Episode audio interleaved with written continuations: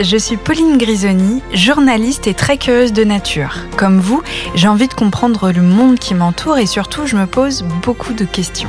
Culture, société, environnement, politique, je suis partie à la rencontre des enseignants-chercheurs du Conservatoire national des arts et métiers pour répondre aux interrogations qui me brûlent les lèvres. C'est parti pour l'épisode. Bienvenue dans Quid. Aujourd'hui, j'accueille Yves Gégourel, professeur titulaire de la chaire Économie des matières premières et transition durable au CNAM. Bonjour. Bonjour. Est-ce que vous pourriez nous raconter votre parcours, ce qui vous a amené à vous intéresser en particulier aux matières premières? Alors j'ai un parcours universitaire euh, assez classique, euh, une maîtrise, un DEA, et ensuite j'ai fait un doctorat, et mon doctorat euh, n'était pas du tout sur les matières premières, il était sur la finance internationale, plus précisément sur la taxation des mouvements de capitaux. J'ai été recruté maître de conférence, et ça, ça m'a permis évidemment de côtoyer de nombreux collègues, dont un professeur qui était spécialisé dans les matières premières. Et donc on a commencé à échanger. Et voyez, la finance internationale sont les devises, sont les actions, les obligations, mmh. et donc il y a un rapport au réel qui est un petit peu mmh. différent. Et lorsque vous allez sur les matières premières, vous créez une connexion, une symbiose entre finalement ce monde de la finance et ce monde du réel, celui du blé, celui du maïs, celui du pétrole, celui du cuivre, du concret. Et c'est ce qui rend en fait ces matières premières euh, absolument euh, fascinantes. Et puis, il y avait vraiment l'idée qui s'est ancrée en moi que euh, on ne pouvait pas comprendre l'avenir du monde, euh, cette trajectoire, son passé, si on n'avait pas un regard pointu sur ces matières premières. Ça m'a amené à côtoyer euh, un de mes autres mentors, qui est Philippe Chalmin, et on a beaucoup échangé ensemble. Et c'est dans ce cadre-là que je m'occupe également du, du rapport Cyclope. Et donc chaque année, on fait une analyse des marchés mondiaux de matières premières. Vous en parlez justement, je trouve ça très intéressant. Qu'est-ce que vous qualifiez de matière première? Parce que moi, naïvement, je pensais qu'une matière première, ça correspondait aux énergies fossiles. Alors on pense au gaz, au pétrole. Et en fait, vous parlez le blé, euh, le lait, enfin plein de choses du quotidien correspondent aux matières premières. Ces matières premières sont euh, en définitive les racines du monde, c'est-à-dire qu'il y a euh, les ressources naturelles au sens très général du terme, et puis au sein de, de, ces ressources naturelles, il y a celles qui sont échangées sur euh, des marchés internationaux. Mhm. Et donc c'est ce qu'on entend par matière première, c'est-à-dire que ce sont ces ressources naturelles qui ont une forte localisation de leur production alors que leur demande est mondiale et elles font donc l'objet euh, d'un vaste marché à l'international avec des problématiques logistiques, avec des problématiques économiques, avec des problématiques politiques, géopolitiques, environnementales. Voilà. Quand vous touchez aux matières premières, vous touchez à toutes les réalités du monde. Et alors, il y a même certaines matières premières qui ont été légèrement modifiées.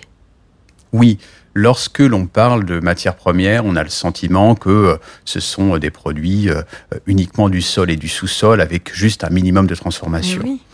La définition des Nations Unies, 1948, la charte de la Havane, c'est un peu comme ça qu'elle nous le définit.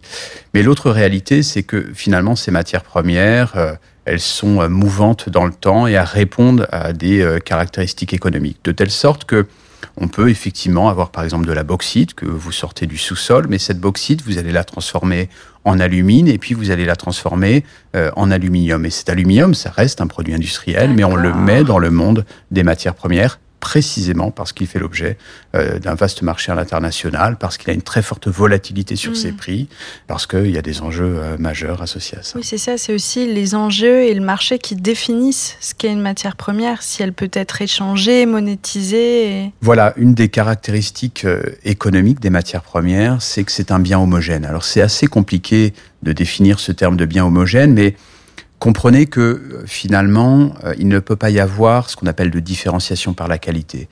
Votre automobile, il va y avoir euh, plein de couleurs, plein de motorisations, il va y avoir différents degrés de qualité. Sur les matières premières, la qualité va jouer, mais finalement, lorsque le marché plonge ou lorsqu'il monte, il va monter pour toutes les origines de cette matière première. Quand le cacao va mal au niveau mondial, c'est tous les producteurs qui le subissent, et ah quand il va bien, c'est tous les producteurs qui en profitent. Oui, c'est intéressant. Euh, tous ces exemples que vous citez, on pense aux voitures qui sont pleines de matières premières et donc qui créent un élément transformé. Euh, on ne réalise pas en fait que notre quotidien est rempli d'un millier de matières premières. Quel est l'impact des matières premières dans notre quotidien? Est-ce que vous auriez d'autres exemples concrets à nous donner?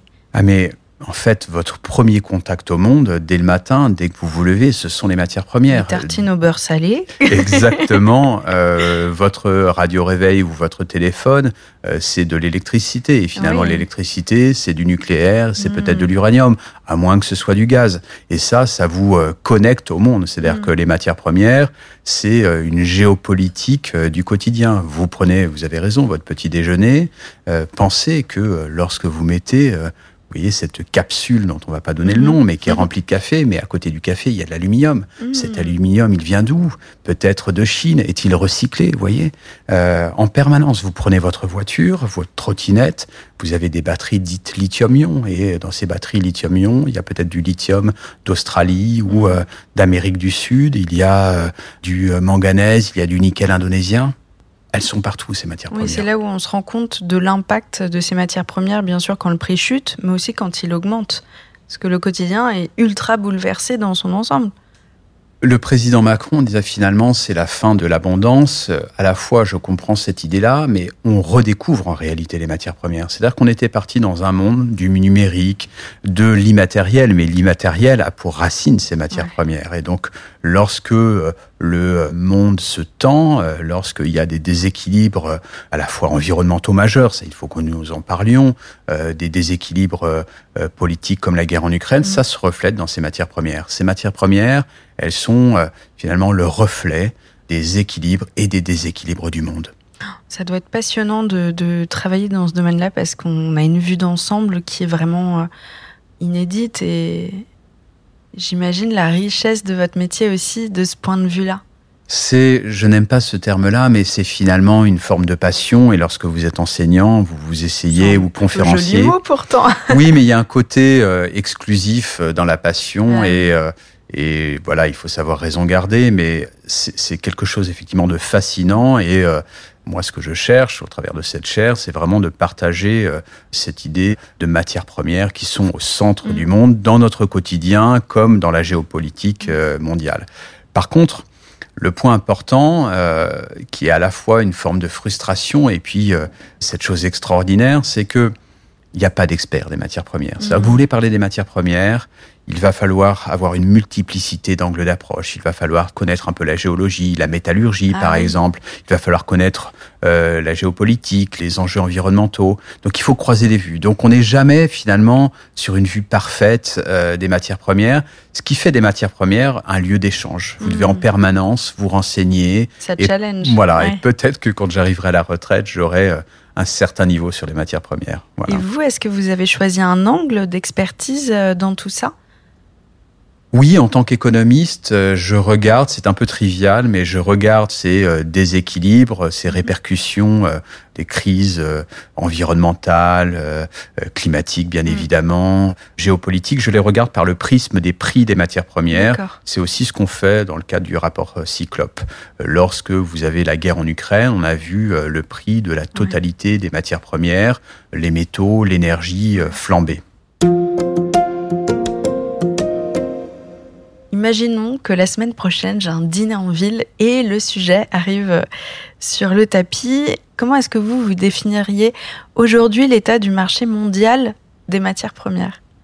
Ce marché mondial des matières premières, ces marchés mondiaux, puisqu'ils sont multiples, sont euh, finalement le reflet des déséquilibres du monde, c'est Mhm. la cause et la conséquence de la situation macroéconomique et géopolitique. Et donc je dirais que on navigue finalement entre deux eaux aujourd'hui, si on se réfère à ce qui s'est passé en 2022 et 2023. C'est-à-dire que d'un côté, on a évidemment la problématique de la guerre en Ukraine qui est très présente, qui influence très fortement euh, les matières premières, et puis plus globalement le sentiment qu'il y a une forme d'affaissement du multilatéralisme qui me semble particulièrement inquiétant. Affaissement Oui, parce qu'aujourd'hui, euh, finalement, on a des pays qui... euh, euh, on regarde les États-Unis, on regarde la Chine, l'Europe s'interroge, qui tournent le dos à ce qui a constitué en fait la réalité des échanges internationaux après la Seconde Guerre mondiale, c'est-à-dire l'Organisation mondiale du commerce, des règles Ah oui. d'un commerce international finalement sans entrave. Et on voit bien que c'est un modèle qui est aujourd'hui fragilisé et qui se reporte sur les matières premières. Dès lors que vous voulez euh, finalement euh, punir un pays, vous mhm. allez euh, assez largement utiliser les matières premières. Dès lors que vous voulez protéger votre pays, vous allez utiliser les matières premières. Donc on est dans euh, ce paradigme. Je dis paradigme, on espère qu'il ne va pas mhm. s'installer dans la durée, mais néanmoins, on a quand même des raisons de penser qu'on est sur une dynamique structurelle. Et on est aussi dans l'idée, évidemment, d'une transition environnementale avec ces énergies fossiles dont on va progressivement, mais on pourrait en discuter, dont on va progressivement se passer, euh, que ce soit pour le pétrole, les carburants, la question du gaz est un peu différente puisque c'est pour l'électricité. Donc un retour au local aussi. Euh, alors probablement un retour euh, au local. et donc cette transition environnementale, on parlait des véhicules, elle va avoir un effet de report sur les ressources minérales. Donc on voit aussi des pays qui cherchent à sécuriser leurs approvisionnements en ressources minérales. Donc ça, ça crée les conditions soit d'une hausse euh, du prix des matières premières, soit d'une forte volatilité. Mais dans le même temps, à côté euh, de ces questions euh, environnementales, climatiques, géopolitiques, on a, dans une logique de plus court terme, la macroéconomie mondiale, les matières premières dans la situation post-Covid ont créé les conditions euh, d'un retour de l'inflation parce que finalement on manquait de ces matières premières. Donc on a tous observé dans notre quotidien mm, mm. Euh, soit euh, des matières premières, vous voulez construire pas une terrasse en bois chez vous, eh mm. bien c'est du bois qui n'arrivait pas, qui devenait beaucoup plus cher. donc c'est quelque chose qu'on a observé. Ça a créé de l'inflation. On pensait que cette inflation allait être transitoire et puis elle s'est installée dans la durée. Et donc, dans une logique un peu circulaire, cette inflation a conduit euh, les banques centrales, je suis un peu technique dans mon explication, mais c'est important de le dire. C'est très clair et ça amène beaucoup de questions. Alors, c'est ça le plus compliqué. Ça a conduit en fait les banques centrales à augmenter les taux d'intérêt ah et donc ça a pesé sur la croissance mondiale. Donc d'un côté, on a des facteurs haussiers, de l'autre côté, on a des facteurs baissiers, en tout cas pour, euh, mm. pour 2023. Et donc vous avez encore une fois ces marchés mondiaux de matières premières qui sont le reflet euh, de cette double réalité. C'est hyper intéressant de réfléchir en termes de géopolitique et de se rendre compte que les matières premières sont un levier euh, de punition ou de récompense. On l'a vu euh, avec euh, les pays que vous avez cités récemment. On arrête les échanges avec tel pays, par exemple la Russie. C'est vraiment un levier pour punir. Ou alors, à l'inverse, on favorise les échanges pour lier certains pays entre eux et garder une bonne entente politique. Oui, si vous voulez sécuriser vos approvisionnements dans ces fameuses ressources minérales, il faut nouer des, euh, des accords euh, commerciaux. Mm. Euh, il y a beaucoup de rivalités dans le même temps mm. entre pays consommateurs pour avoir l'accès à ces ressources. Donc vous voyez que mm. on est dans un monde de, de complexité. Et puis parlons donc de la guerre en Ukraine. C'était pour la Russie en nous coupant euh, du gaz naturel, euh, une façon de, répondre aux sanctions occidentales, et puis bien évidemment que l'Europe devait se passer, euh, pour des raisons évidentes, du gaz russe. Après, tout n'a pas été non plus taxé parce que la Russie un rôle stratégique sur un grand nombre de matières premières, mais effectivement, les matières premières sont ce levier principal autour de la géopolitique et du commerce international. Oui, et c'est là où on se rend compte que c'est vraiment un domaine qui peut changer du tout au tout. C'est vraiment en, constant mouvement, euh, le, le domaine des matières premières. Est-ce que vous arrivez quand même à dessiner quelques tendances du marché de demain ou alors carrément vous jetez l'éponge en vous disant non je peux même pas me permettre. Euh, alors vous savez l'économiste voilà l'économiste que je suis est très serein parce qu'il a un mot magique je peux affirmer beaucoup de choses sur les matières premières, virgule, toutes choses égales par ailleurs, vous voyez Et donc, hmm. quand un économiste raisonne toutes choses égales par ailleurs, il ne se trompe jamais, il suppose que le monde ne va pas bouger, on fait bouger une seule variable. Bien évidemment, ce toutes choses égales par ailleurs euh, ne fonctionne pas et il faut toujours beaucoup de prudence et d'humilité, mhm. c'est-à-dire que lorsque vous faites des prévisions, vous dites bah oui euh, à périmètre géopolitique constant. Donc euh, c'est là où il y a quelque chose encore une fois de fascinant sur les matières mm. premières, c'est que vous devez imaginer euh, les scénarios macroéconomiques, mm. vous devez imaginer les scénarios géopolitiques, mais ça ça reste ça reste aléatoire. Mm. Si on va sur le plus long terme, malgré tout, on a de grandes tendances. Cette transition environnementale, nous l'avons évoqué, c'est plus de ressources minérales. Et donc, il faut que euh, nos auditrices, nos auditeurs comprennent cet élément-là. C'est-à-dire que voyez, on nous parle beaucoup aujourd'hui du véhicule électrique. C'est une des solutions pour la décarbonation de notre monde, mais ce véhicule électrique demande du lithium, demande du cobalt, demande du nickel.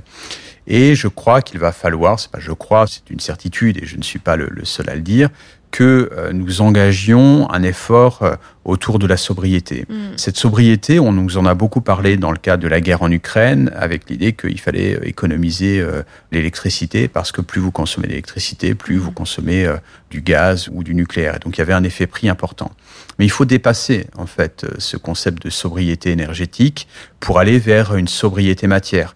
Si vous avez un grand SUV électrique, euh, c'est super et c'est probablement mieux qu'un SUV euh, euh, à moteur thermique, mais c'est quand même plus de matière, c'est plus de cuivre, c'est plus de cobalt, comme je l'évoquais, et ça, ça va quand même pas dans le sens de l'histoire. c'est clair, on a, on a l'impression de se rassurer en prenant un SUV électrique. En réalité, c'est aussi plein de matières importées. Quand on regarde à, plus grande échelle, c'est pas forcément la solution pour autant. Exactement, et donc euh, lorsque je parlais de cette déclaration du président Macron autour de euh, la fin de l'abondance, je crois qu'on est au début des matières premières. C'est-à-dire qu'on on doit se rendre compte que euh, tous nos actes du quotidien nous ramènent à ces matières premières, que ces matières premières ont une empreinte carbone, qu'elles ont mm. des conséquences géopolitiques, mm. sociétales, il faut aussi en parler. Et donc, cette conscience des matières premières, qui est mon rôle au sein de cette chaire des matières premières, cette conscience des matières premières nous devons tous la développer mm. dans notre quotidien. Euh, ce petit déjeuner, il est important pour nous rendre compte que nous sommes connectés au monde par notre petit déjeuner et euh, jusque euh, dans nos soirées. Voilà, tout ça nous lie au monde. Oui, c'est ça, en fait, la prise de conscience qu'on doit euh, vraiment tous avoir un comportement sobre, elle passe aussi par euh, la compréhension de ce qu'on a autour de soi et de la chance aussi de les avoir. Et je crois que quand on réalise tout d'un coup que euh, tout ce qu'on a au quotidien est le fruit d'un marché mondial, que le blé n'est pas forcément français, qui vient de, de ci ou de là, c'est la seule manière éclairée de réaliser qu'il faut qu'on ait un comportement plus sobre. Je ne sais pas si je suis très claire. Non, c'est tout à fait ça. Et puis alors, il y a ces marchés mondiaux, bien sûr, mais euh, en amont de ces marchés mondiaux, euh, il y a euh, des petits producteurs dans mm. les pays en développement, il y a des utilisateurs de matières premières, pensons par exemple au, textile, dans des pays comme le Pakistan, le Bangladesh. Et donc, il y a vraiment cette idée qu'il faut comprendre euh, cette dimension systémique associée aux, produits de base, terme onusien pour parler des matières premières.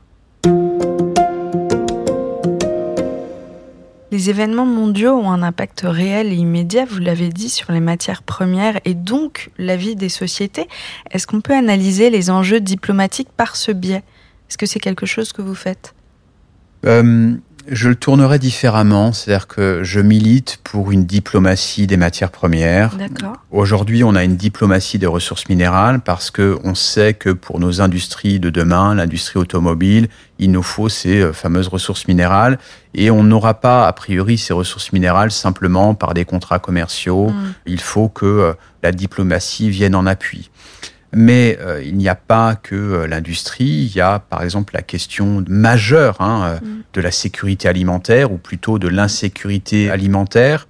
Et donc on peut choisir de traiter ces problèmes de manière segmentée, les produits agricoles d'une part, l'énergie d'autre part, les ressources minérales sur un autre accès, ou considérer qu'il y a des liens en fait dans ces matières premières et qu'il faut les considérer dans une logique globale mon combat, je ne sais pas si on peut utiliser ce terme-là, c'est vraiment d'appréhender les matières premières dans leur transversalité. Vous en parlez, 2020, 2021, 2022, il y a eu de grands bouleversements. Comment les différentes crises, alors je pense sanitaires bien sûr, mais aussi énergétiques, climatiques, ont bouleversé le marché? Euh, Quelles en sont les répercussions encore aujourd'hui?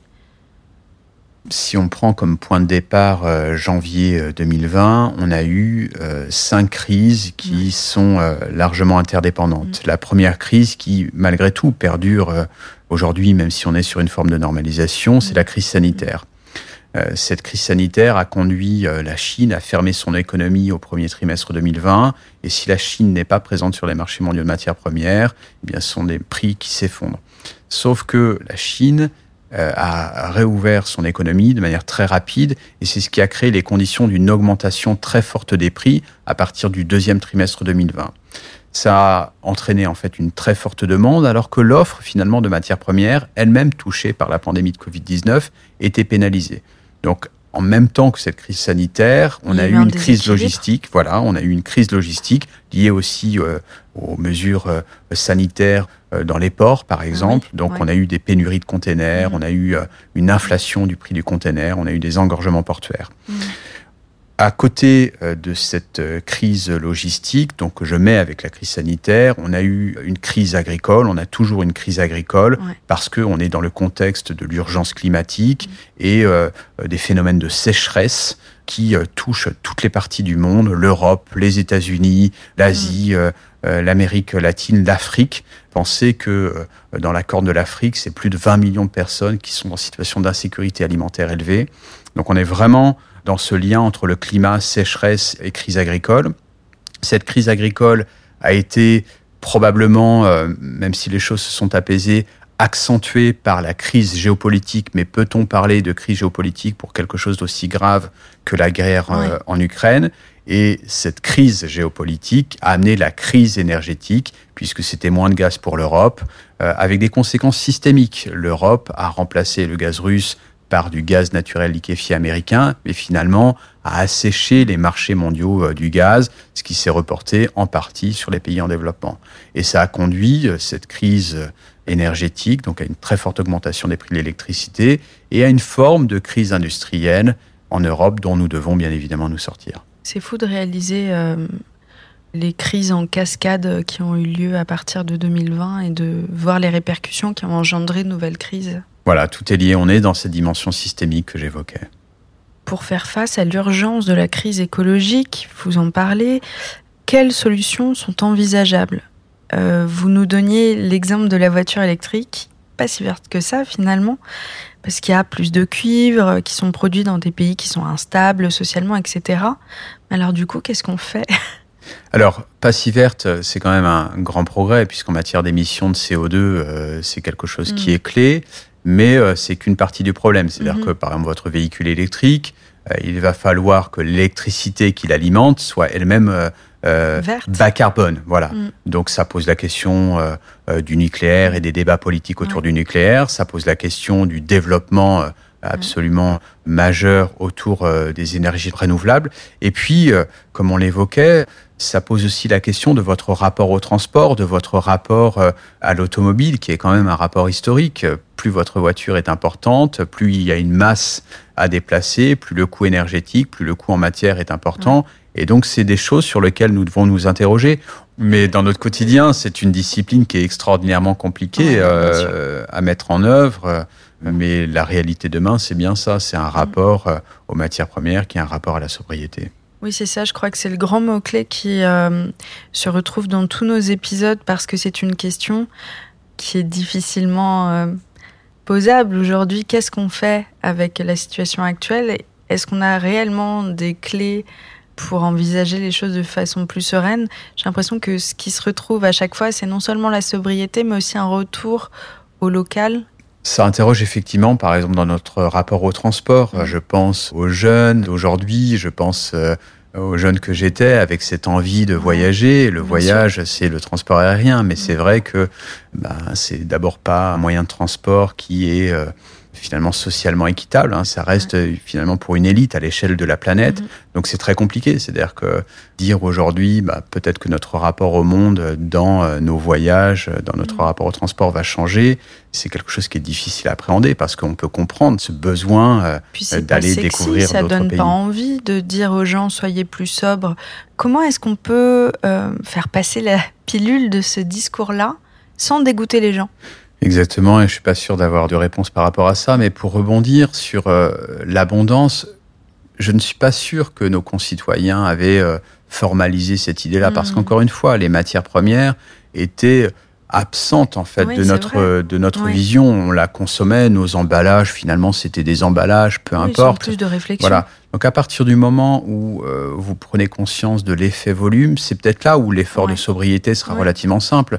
Euh, prenons un exemple trivial. Lorsque vous voyez euh, votre poubelle verte qui, en quelques jours, se remplit d'emballage. Vous dites, bon, il y a quand même peut-être des solutions simples à mettre en œuvre. Elles ne vont peut-être pas répondre à, tous les enjeux du monde, mais ça fait partie des points importants. Donc je pense qu'on a vraiment des marges de progression assez faciles de ce point de vue-là. Penser notre rapport à la voiture. Moi, il m'arrivait de prendre une voiture pour, euh, euh, je sais pas, faire un kilomètre. Vous voyez, mm. on évolue sur ces sur mm. ces éléments-là. Le, je crois que le transport ferroviaire, on pourrait en discuter, mais euh, c'est aussi quelque chose d'important à l'échelle européenne. Il y a des, des, choses qui évoluent. Donc, je pense qu'il y a des solutions simples. Est-ce qu'elles sont suffisantes pour répondre aux enjeux? Ça, évidemment, mm. probablement pas. En tout cas, l'une des clés, c'est très certainement l'éducation et la compréhension de ce qui nous entoure. Et c'est le but de cet épisode. Donc merci beaucoup pour cet échange passionnant qui nous donne un point de vue d'ensemble sur la situation actuelle par ce prisme ultra important des matières premières qui ne sont donc pas que des énergies fossiles comme je le pensais avant de vous rencontrer. Exactement. merci beaucoup. Merci beaucoup. J'espère que cet échange vous a plu. N'oubliez pas de vous abonner au podcast pour être certain de ne pas manquer le prochain épisode. Retrouvez Quid sur toutes les plateformes d'écoute ainsi que sur le site knam.fr.